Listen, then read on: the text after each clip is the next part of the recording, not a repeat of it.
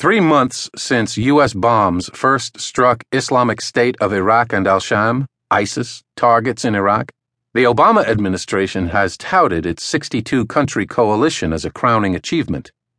Although this number might seem impressive, however, it is misleading.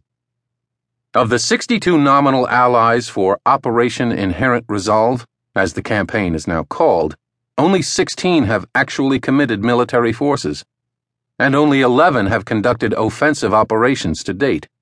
Many appear willing to pay lip service to U S President Barack Obama's condemnation of ISIS, only to ignore his subsequent call to arms.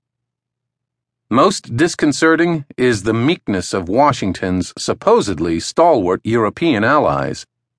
The European countries that have deployed forces to fight ISIS are contributing less today than they did three years ago in Operation Unified Protector in Libya.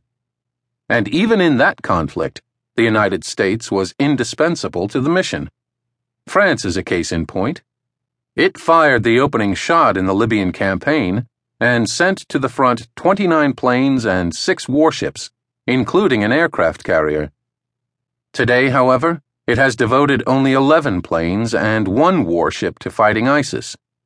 Similarly, the United Kingdom sent twenty-eight planes to Libya in two thousand eleven, but only eight to Iraq this year.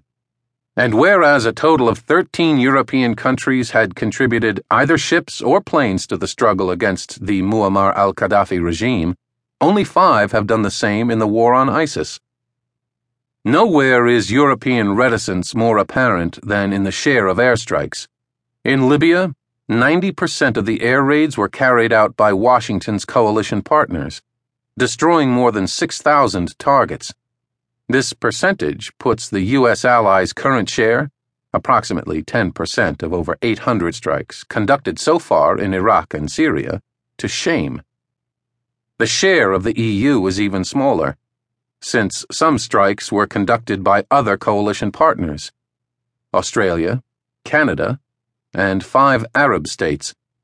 And this time around, the European countries are openly admitting that their contribution would be mere window dressing.